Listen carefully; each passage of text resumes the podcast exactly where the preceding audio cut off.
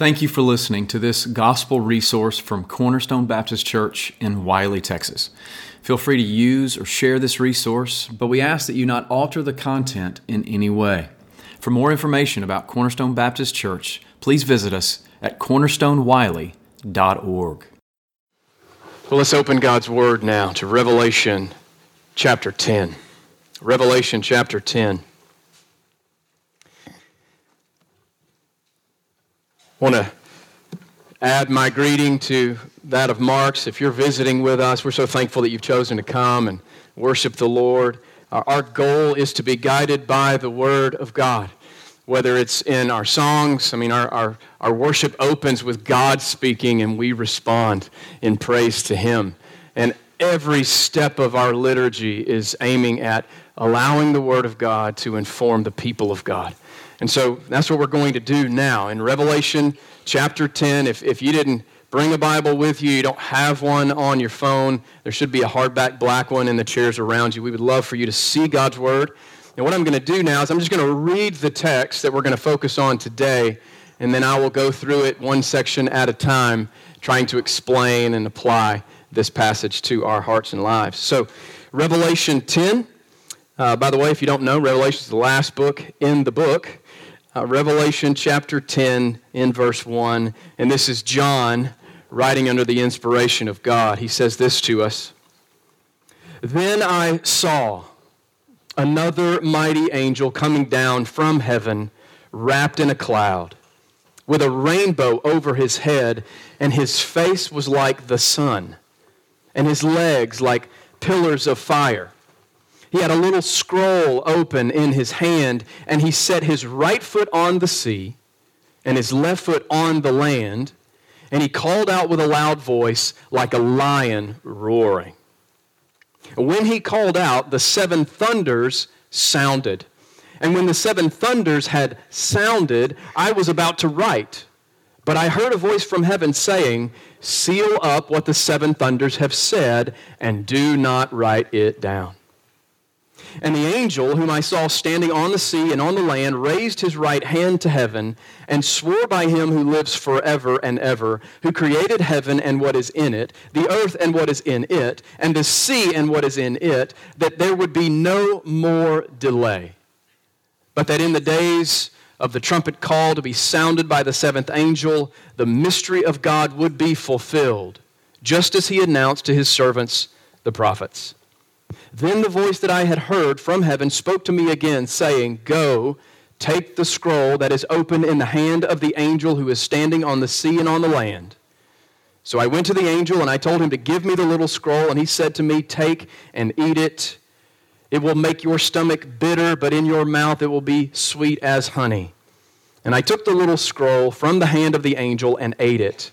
It was sweet as honey in my mouth.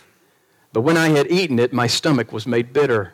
And I was told, You must again prophesy about many peoples and nations and languages and kings. This is God's Word. Would you pray with me before we try to understand it more? Father, I do thank you for your word. I thank you for the gathering of your people today to submit to your word, whether it's being read or preached or sung or simply declared over us, calling us to worship you. Father, I pray that you would speak to us through your word. Like Cody said, this is you, this is your voice when we read God's word, we hear your voice. And so we want to understand it. We want to know you better because of it. And we want to be able to respond in a way that is obedient to what we see. And so would you give us understanding? Would you allow me to explain it in a way that is consistent with what we see throughout the scriptures? And would you allow us to receive it so that we can go forth into this world faithfully, encouraged and empowered by the truth so, Lord, we ask, I ask that you would accomplish your purpose in the preaching and teaching and explanation of your word, that you would have your way with us. Be glorified in our response, I pray in Jesus' name. Amen. As we have studied the, the book of the Revelation, we are now in our 26th week, and we, are, we have come to a point uh, that is a little bit of a break from the flow of the narrative that we have been studying. We're in the section of the Revelation where we see a series of judgments, things that the, the, the Revelation itself calls plagues, and these plagues are being poured out as judgments from God against the sin of the unbelieving world. And we're right in the middle of the second series of these judgments. We looked in chapters 6 and 7, we looked at the seven seals. Now we're looking at the seven trumpets. We're still to come. We're going to study the seven bowls. But there's this little break that we're seeing right here. Because as we've been studying the fifth and the sixth trumpets, as those trumpets have sounded over the last two weeks, we have seen that within the providence of God, within God's plan for the world, He has chosen to pour out His judgment upon the unbelieving world by removing the barriers that He has placed upon the spiritual forces of darkness.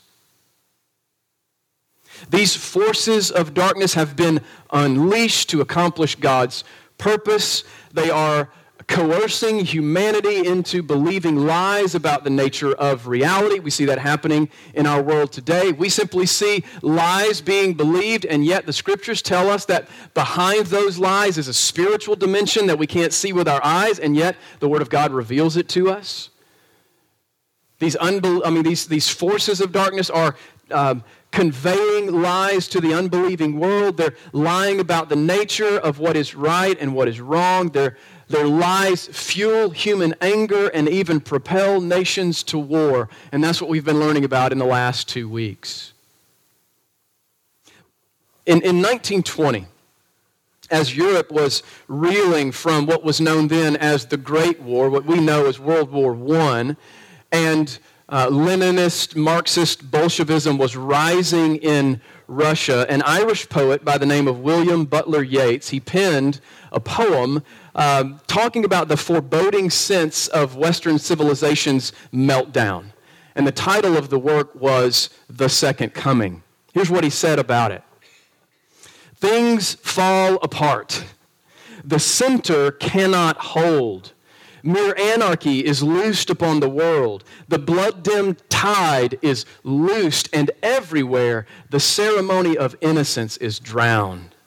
The best lack all conviction, while the worst are full of passionate intensity.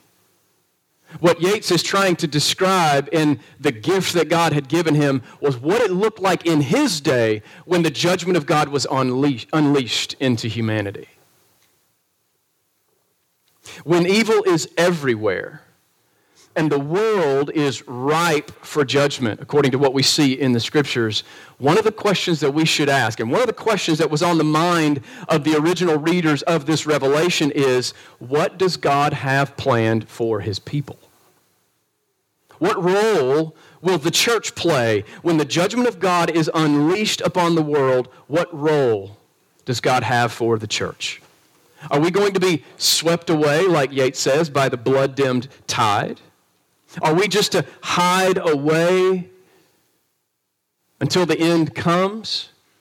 Or does our sovereign Savior have a mission that we must attend to? Revelation chapters 10 and 11 represent a pause in the narrative of the seven trumpets.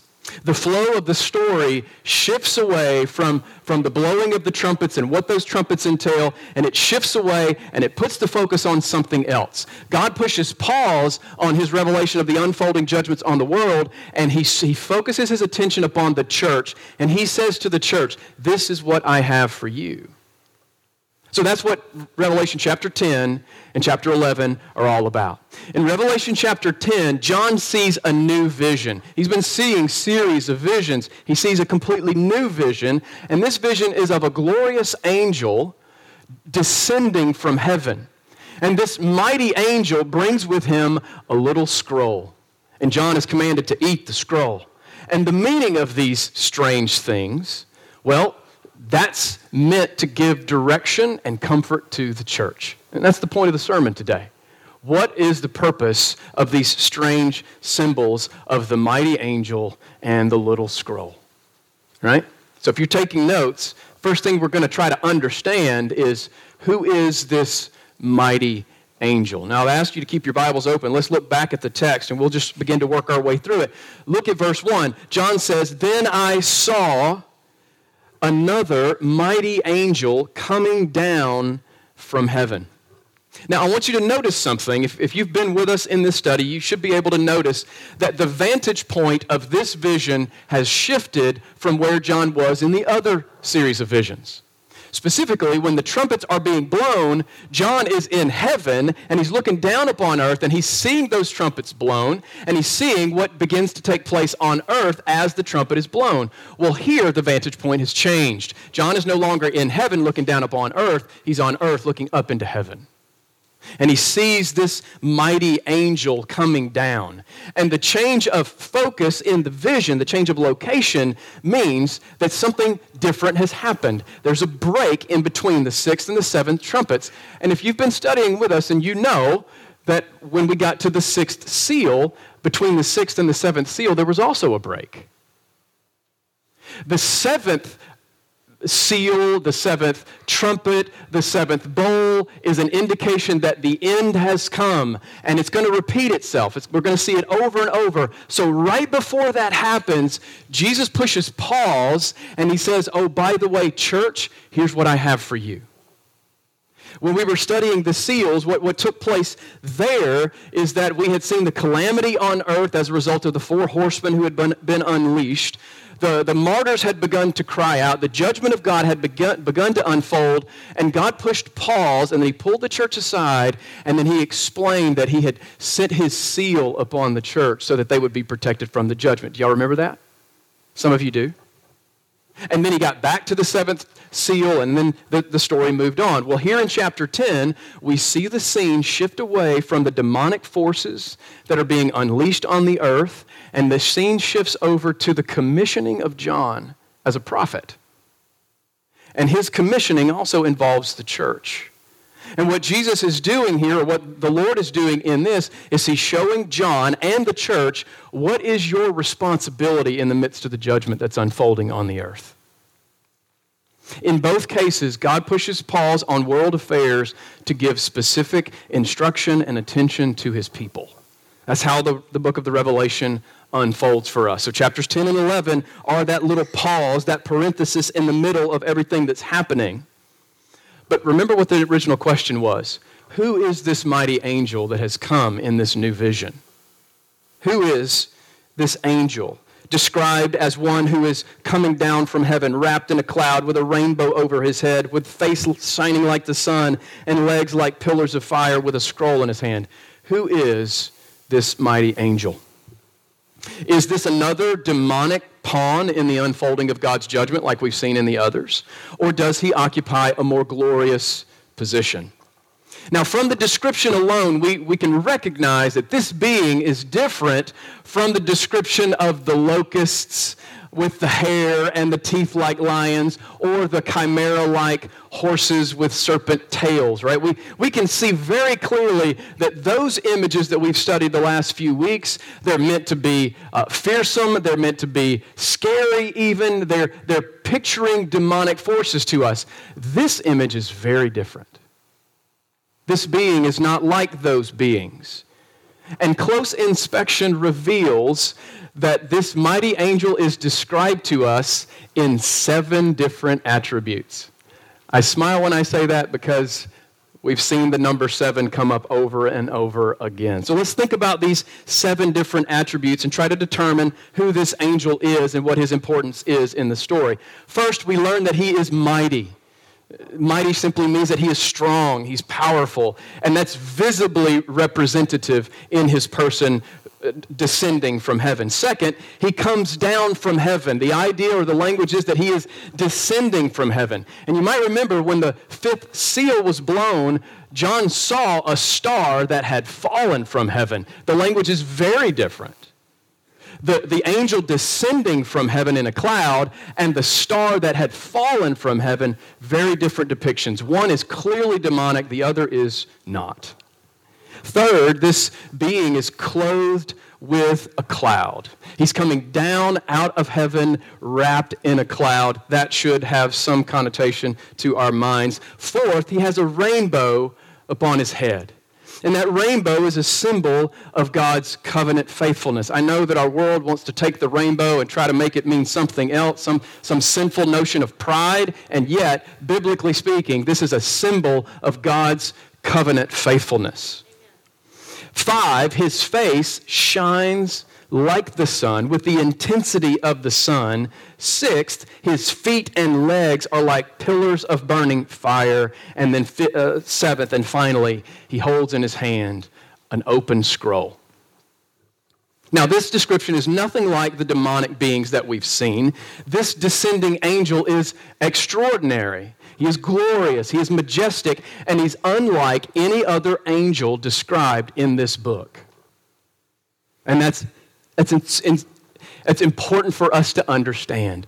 This angel is given the attributes that are only used to describe God in the Old Testament or God and Christ in the New Testament. And for these reasons, I believe that it is right to understand that this mighty angel is either a reference to Christ himself or a reference to the angel of the Lord, or what we might describe as the angel of Yahweh, which we read about in the Old Testament. The angel of Yahweh shows up all over the Old Testament. When we read it, we read it the angel of the Lord, and Lord is all letters are capitalized because that's the name of uh, God was not referenced in that way, it was substituted. But we see the angel of the Lord show up all over the Old Testament as a physical being that men and women could see, could touch, could, could spend time with. And this being was associated with, but distinct from, the immaterial voice of God that came from heaven. If you've ever read the Old Testament and you've seen those instances where God speaks from heaven and then there's this mysterious being that exists on earth, a physical like being, that's usually a reference to the angel of the Lord, the angel of Yahweh. We see the angel of Yahweh in Genesis. He comes and he appears to Abraham and to Sarah. Later on, he wrestles with Jacob. In Exodus, the angel of Yahweh appeared to Moses out of the burning bush because there's not only a voice that speaks, but there's also a being that is present. In Judges, the angel of Yahweh guided the leaders of Israel, and he even spoke to Gideon when his time came to rule. So, all over the Old Testament, we see this picture of the angel of Yahweh. It's not just another created being, it's an angel specifically closely associated with God himself. Many would call this a, theophany or a Christophany, a pre incarnate vision of Christ himself. And if that's too theological for you, I'm not going to apologize. You came to church. But I do believe that this being has an even more specific identity than just that. The similarities between the, this vision in Revelation 10 and the picture of Jesus in Revelation 1 are remarkable. They both come down from heaven in a cloud. Both of them have faces that shine like the sun. Both of them have feet that are burning like bronze or like fire. And their voices are both sounding like roaring. I believe that this vision is a reference to Jesus, who has interrupted the trumpet judgments with a message for the church. By the way, the word angel, generally translated, means messenger. And John goes on to tell us that this mighty angel that has descended, he has a little scroll open in his hand, and he set his right foot on the sea and his left foot on the land. Now, we've already seen a scroll and we've already seen a scroll in the hand of Jesus. You, you'll remember this all the way back in Revelation 5. God the Father, sitting upon the throne, has a scroll in his hand, and no one is worthy to open it until the Lamb who is slain comes forward. The Son of God takes the scroll and he opens the seals, and we saw the seal judgments come from that. This angel that descends with a scroll in his hand should draw our attention back to that picture. And by the way, the scroll is now open. Jesus opened the scroll. But he has his left foot in one area of creation and his right foot in another area of creation. What does this mean? The fact that his right foot and his left foot span the earth and the sea indicate that this being has dominion over the whole earth. Do you remember in the Old Testament when we read about the earth being the footstool of God? This is a reference to similar things. The fact that his feet are like pillars of fire and he is clothed with clouds is most likely a reference back to the Lord leading Israel as a cloud by day and a pillar of fire by night in the Exodus. As we've seen these Old Testament images and references coming up over and over and over again. And these references are intended by the church in the midst of suffering, think about this. The New Testament church, in the time when they're reading this for the, for the first time, they're in the midst of persecution and they're in the midst of suffering and they see this vision and they're being reminded that God is with them. That the one who rules over creation is with them.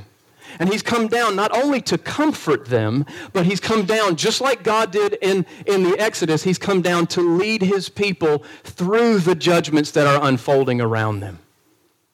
So this would have been a comfort to the church.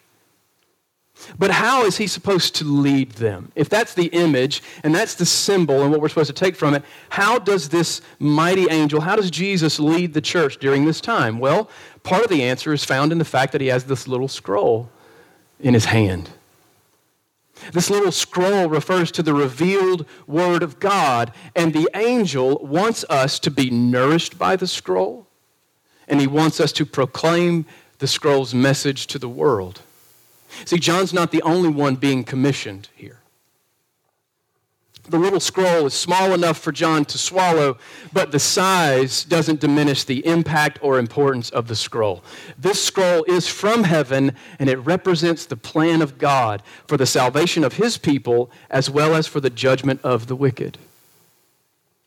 This little scroll contains the message that John is commanded to proclaim. That's why he's supposed to eat it, and then he's supposed to prophesy to the nations. He consumes it and prophesies to peoples, nations, languages, and kings. This scroll contains the message that we are to proclaim to the world during the church age, and this message is the same message that the Lord preached during his time on earth. And we can hear a summary of that in Mark chapter 1 and verse 14, where the Lord Jesus says this The time is fulfilled, the kingdom of God is at hand. Repent and believe the gospel. That's the message. The message of salvation for God's people and judgment for those who reject him. In other words, we have been sealed by God, right? I'm, I'm trying to convey all that we've learned from all the way back in Revelation chapter 6 to chapter 10. We have been sealed by God, protected from the judgment that He is unleashing, so that we might bear witness to Christ and His gospel while we endure persecution from the world that we are called to evangelize. And notice in this image that God doesn't come and remove the church from the world. I've told you before, that's not in the revelation. He leaves us here purposefully, intentionally, and He protects us so that we can accomplish His purpose, which is to speak the truth to the world. You see, John is being commissioned by Christ to take the good news of salvation in, by faith in Christ to, and to proclaim it to the ends of the earth. And John is being persecuted for that. This whole vision started because John is on the island of Patmos because he's been exiled there. But God's not done with John. John still has more to say, God still has more to reveal to him. And God's not done with the church either. The same calling to take the word of God, to proclaim it to the nations, it still rests upon the church's shoulders today, and that's us.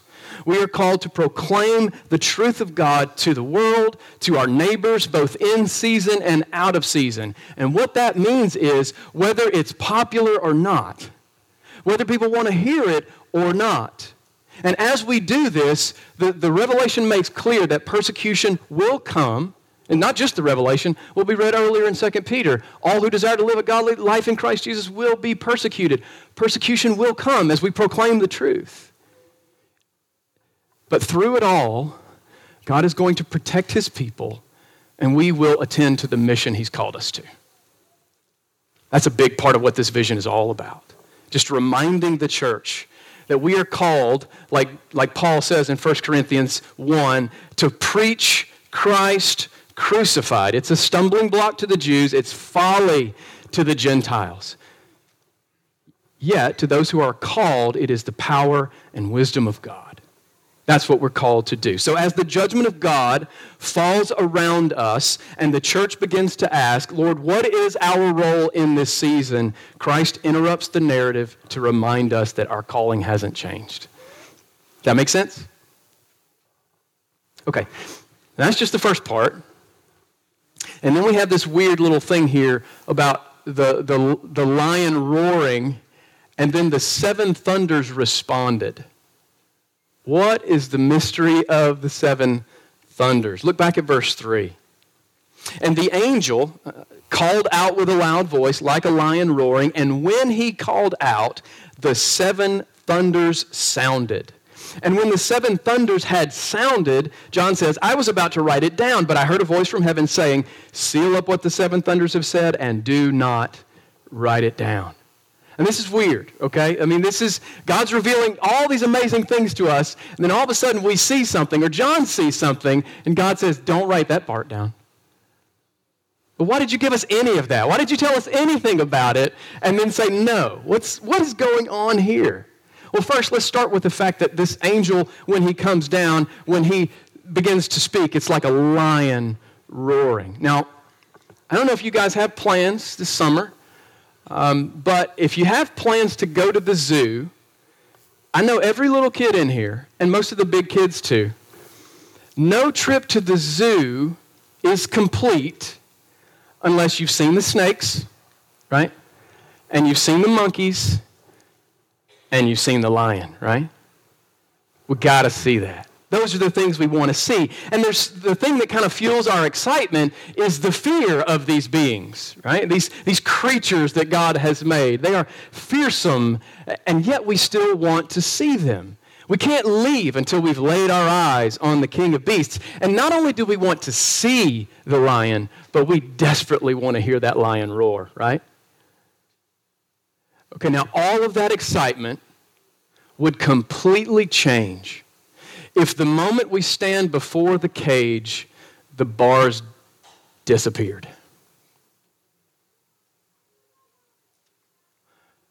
If the lion is standing there and there's no barrier between us and him, we realize that we're nothing more than a little snack, right? And all of our excitement would turn to absolute fear.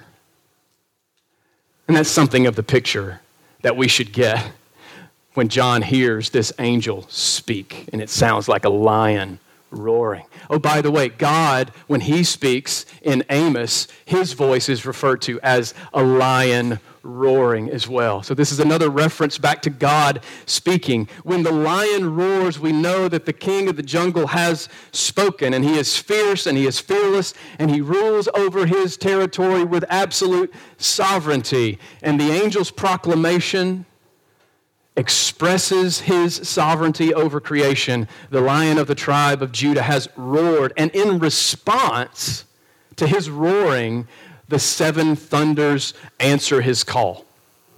Now, we really don't know what the seven thunders represent because this is all we get about the seven thunders. The seven thunders seem uh, when, when I'm teaching through this and, and I'm declaring something I believe in my heart, but I'm not sure in Scripture, you'll hear me, hear me say the words, I believe this, right? This is one of those things where I'm not sure about it, but I believe it seems as though these seven thunders in context are some Uh, form of divine decree. Most likely, it's similar to the seven seals and the seven trumpets and the seven bowls. So, this is, a, this is another thing that God could have done or could have revealed or could have poured out, but He chose not to do that. God has chosen to keep this judgment, or whatever it is, He's chosen to keep it a secret, and therefore He forbids John from writing it down. And that makes me think of Deuteronomy 29, which Breck's been pointing out throughout his study, that the, the secret things belong to the Lord, part of his glory, right? He's not, he doesn't have to reveal everything to us. It's a grace and a mercy from him that he reveals anything to us. God is not obligated to tell us everything that's going to happen. He is not obligated to reveal all the, the, the mysteries that pertain to the end of days. But you have to ask the question why did God allow John to write it down to tell us that it is without telling us what it's about. Why did he do that? Well, I don't know. Robert Mounce, New Testament Greek scholar, suggests that the thunders, like I said earlier, represent another series of plagues which the Lord could have released on earth, but he chose not to. He decided not to do that. And if that's true, then in context, the next passage, the next verses tell us why God chose not to do that. Look at verse 5. The angel whom I saw standing on the sea and on the land raised his right hand to heaven and swore by him who lives forever and ever, who created heaven and what is in it, the earth and what is in it, the sea and what is in it. He declares that there would be no more delay. And that's the key phrase that there would be no more delay, but that in the days of the trumpet call to be sounded by the seventh angel, the mystery of God would be fulfilled, just as he announced to his servants.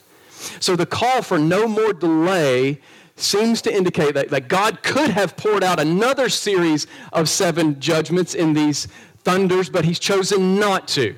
He doesn't want to delay any longer. He wants to fulfill his purposed termination of world history. He's going to carry on his plan. He's going to pour out his judgment, but he's not going to add another series of plagues. Does that make sense? Now, again, I'm not sure if that's what's happening here. That seems to be what's happening here in context, it seems to fit. And so, what we have so far in this passage is we've seen this mighty angel of the Lord come down from heaven. We've heard that God is content to allow his plan to play out, and he will inject no further delays to that plan. And then the last thing we see in this passage is the commissioning of John. John is going to receive some renewed marching orders. So look at verse 8 with me. John's renewed role.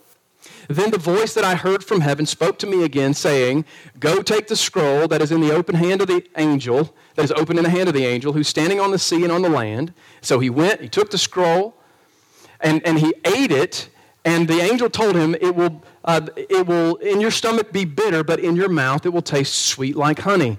I took the little scroll from the hand of the angel, I ate it, it was sweet, and then it became bitter. In verse 11, and I was told, You must again prophesy. Now, this is the third time. Repetition is really important in the book of Revelation. This is the third time that John tells us that this angel, that Jesus, if you will, in my interpretation, that he stands upon the earth and the sea. He just keeps saying that. And I referenced earlier that the, the idea of his feet landing on these two things are, are showing his sovereignty, his control. His, this is part of his territory. This is part of his domain. These things belong to him. And there's significance to that. Right? We studied a little bit more about the sovereignty of God over world events last week, but here's another picture that with everything that's going on in the earth, with all the judgments that are unfolding, with all of the demonic activity, with all the wars and battling taking, taking place around us, Jesus comes and he is still sovereign over it all. In context, it's a reminder that the star who had fallen from heaven who was given the key to the bottomless pit, he is not sovereign. It is a reminder that the demons that were unleashed with the sixth trumpet to torment unbelievers in the world, they are not sovereign. If we look forward, then we'll see these beings the great dragon that appears in the heavens, and the beast that rises out of the sea, and the false prophet who walks on the earth. None of them possess the authority and power of Jesus. He rules over all, even them, especially them, and they are simply pawns in his eternal plan. While they have their part to play in his unfolding judgments, he is still sovereign over all, and his church has a part to play before the end comes. And Jesus is reminding John of the role that he is to play in the midst of all of this as he's given the scroll to eat. Now, for those of you who know some of the Old Testament prophets, you, you know this is not the first time in the scriptures that we see uh, a prophet being told to eat a scroll. You can go back and read in Ezekiel chapter 2.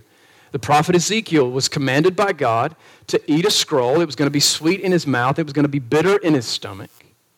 And that's exactly what he did. And, and that whole thing represents this idea that the Word of God is going to be given to the prophet and it's going to be sweet to him because it's the word from God. And as the people of God, he loves the Word of God. We love the Word of God. And so I'll receive that, but when I prophesy, when I preach it, not everyone is going to receive it as sweet. Some of, some of the people that are going to hear the message of God are going to see it as bitter and they're going to reject it. That's the idea behind Ezekiel's commissioning, and the same thing for John here. And again, that extends to us as a church. It is sweet at first, but it will produce bitterness to those who hear it and who are unwilling to repent and trust in Christ. So let me summarize that in two ways. The Word of God is sweet to those who know the grace of God, to those who know and love Christ, to those who have come to receive the truth that we are sinners in line for the judgment of God, rightly deserved, and yet because of what Christ has done in living and dying and offering himself to us as a gift, we can receive that gift by faith, and that truth, that word, is sweet to us, right? Amen? Somebody, maybe? the Word of God nourishes us, it comforts us, it guides us. It helps us to see the world through the lens of what is true and what is good and what is beautiful. It guides and comforts. It also confronts us in our sin, but it doesn't leave us there. Like Cody reminded us, our God is now for us. And He is gracious that if we confess our sins, He is faithful and just, and He will forgive and He will cleanse. So when the Word of God confronts us over our sin, it also welcomes us to come to His side seeking forgiveness again. The Word of God is sweet. It molds us to be more like Christ. It helps us to make sense out of our world. It helps us to know our place within the world, and it gives us hope beyond the boundaries of our world. The Word of God is sweet to the believer. But for those who do not know God's love and do not accept His grace, the Word is bitter. Those who reject the gospel and seek to live for their own glory, the word stands in their way. It convicts, it blinds even.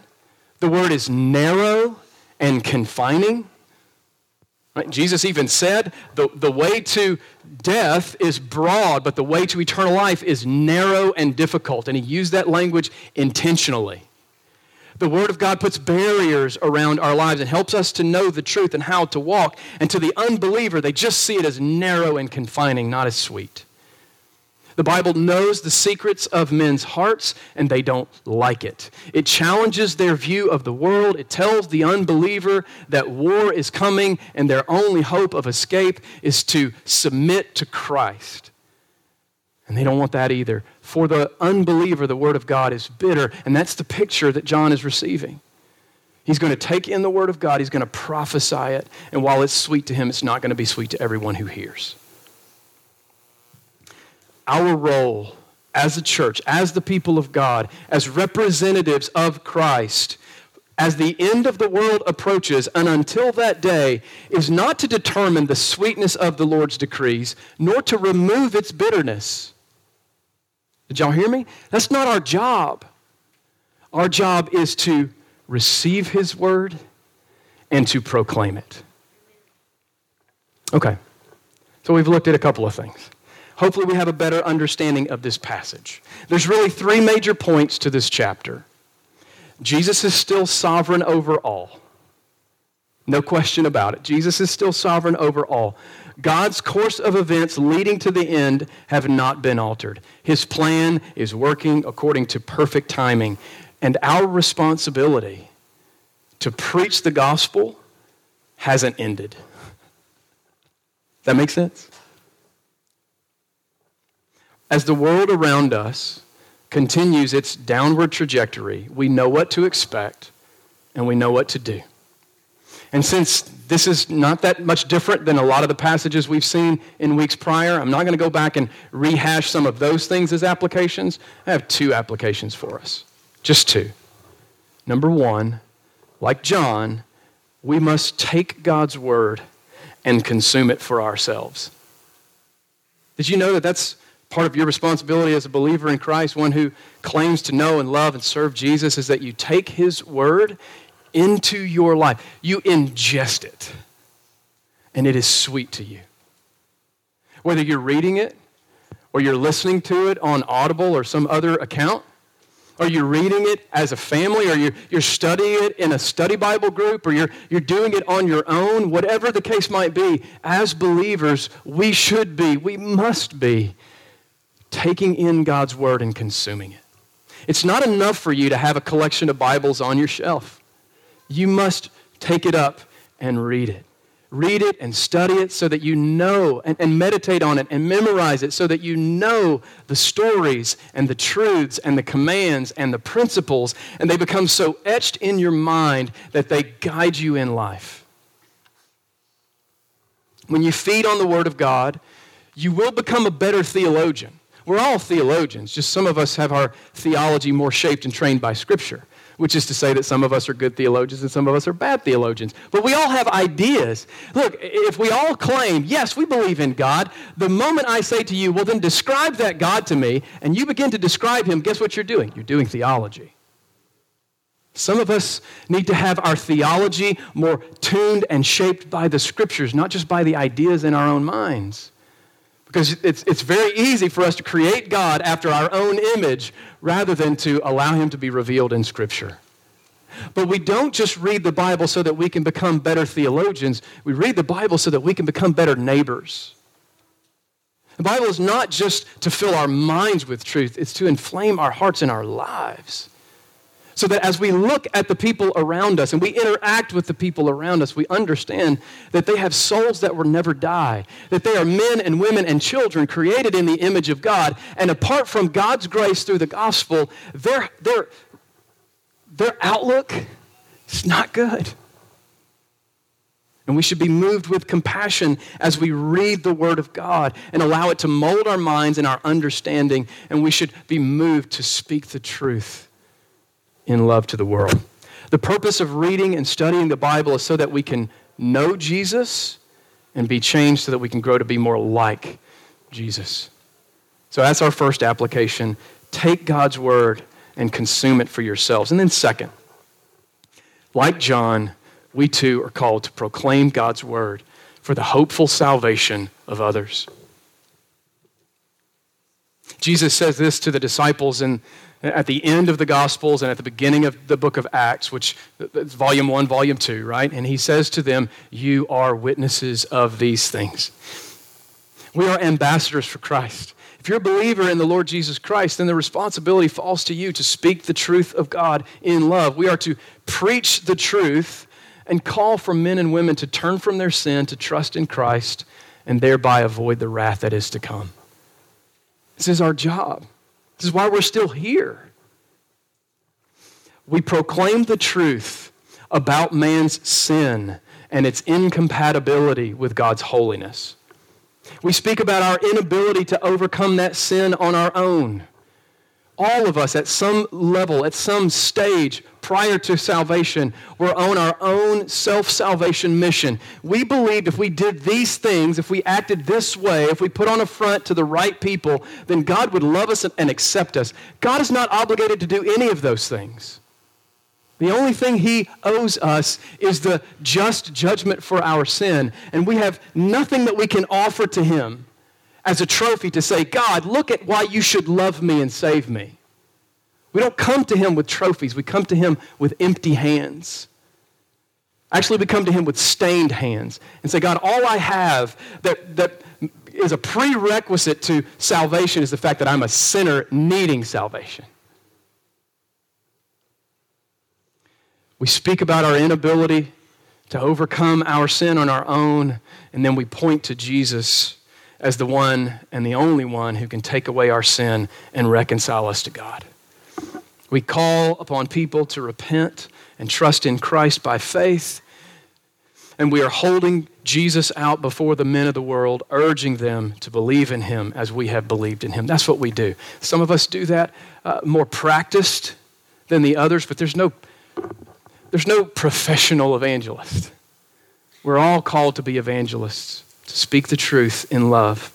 See, God has not redeemed us so that we can simply fade into the background, keeping our identity a secret, even though that's what the world wants us to do. Nor does He intend that we separate out from the world in a sectarian fashion. He calls us to live among the people of the world, understanding that persecution will come from them, and He puts us there for the purpose of proclaiming His excellencies in the hope that they will hear and receive the truth. While their hearts remain hard, this book will remain closed to them, but as the Spirit of God, according to Scripture, as the Spirit of God works to draw them to Jesus, this book will be opened and they will be nourished by it, and it will be sweet to them. And the Lamb will receive the reward of his suffering. So that's our calling. That's our responsibility. Let's pray and ask the Holy Spirit to empower us to be faithful to it. Father, I do thank you for your word. I thank you for these difficult visions and teachings from John, but directly from you. And I thank you that you have given us some measure of understanding, especially the understanding of your sovereignty, the understanding that you are accomplishing your plan according to your purpose, and the understanding that we still have a mission. Help us to be faithful in that. In our, in our, according to our gifts, and, and as we are trained and as we are uh, equipped to do that. Father, help us to love our neighbors rightly and help us to speak the truth in love. And now I pray as we respond, let us sing your praises, let us worship you because you are worthy of it. We pray in Jesus' name. Amen.